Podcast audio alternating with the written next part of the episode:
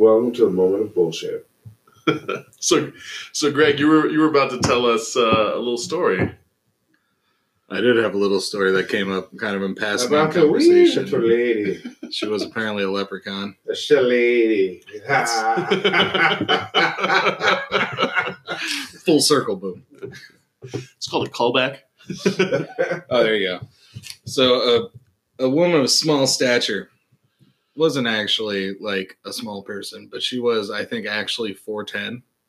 I think that qualifies. 4'10", 4'11". She was very. She was a bit. 4'10" qualifies as midget, a little person. Might be. Yeah, I think. Little person. No, we don't use that word. No. That is the technical term that they use for it.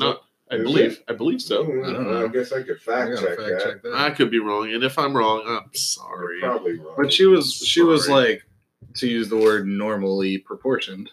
Right. Yeah, and I think the reason I'm gonna throw some fake facts. I'm gonna throw some fake facts at you real quick. I believe that go ahead, Trump. I call them fake facts though. Well, yeah. I believe that one of the issues with that specific height is being qualified for handicap status. Mm-hmm. Wow, because stairs. Because everything. Just like the world is bigger. Yeah, I hate small things. So anyway, this particular young lady, I used to hang out. This one friend's house, they had a band. The bass player, this was his girlfriend. And had a great time. We used to hang out, get drunk, get high, do the whole thing. You know, this is years back. And they ended up breaking up. I ended up stopping hanging out with the friend group. And we both ended up separately, not talking for years. Both ended up doing... different workout campaigns, circuit training, and randomly ran into each other at the gym, and we were both like, holy shit, you look amazing. What's up? And it was all good. She was super attractive, and I'd always thought she was cute, but then she got in shape, same, you know, for myself. And when I went out a couple times, and it just got really weird. To the point where I had like the joke happen of going to a movie theater and they gave her a kid's ticket without me prompting that she was a child. And it just got to the point where literally it got so in my own head that I couldn't sleep with her. I got so in my own head of like, she's so tiny.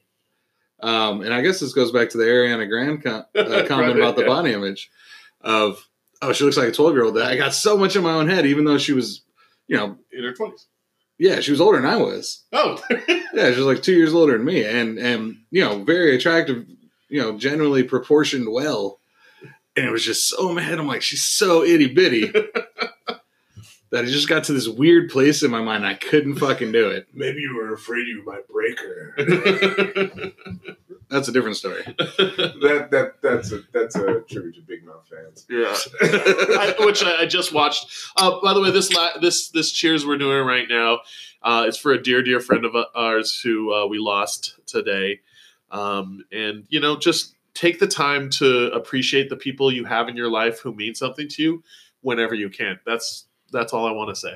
If you can, never walk away from another person you care about angry.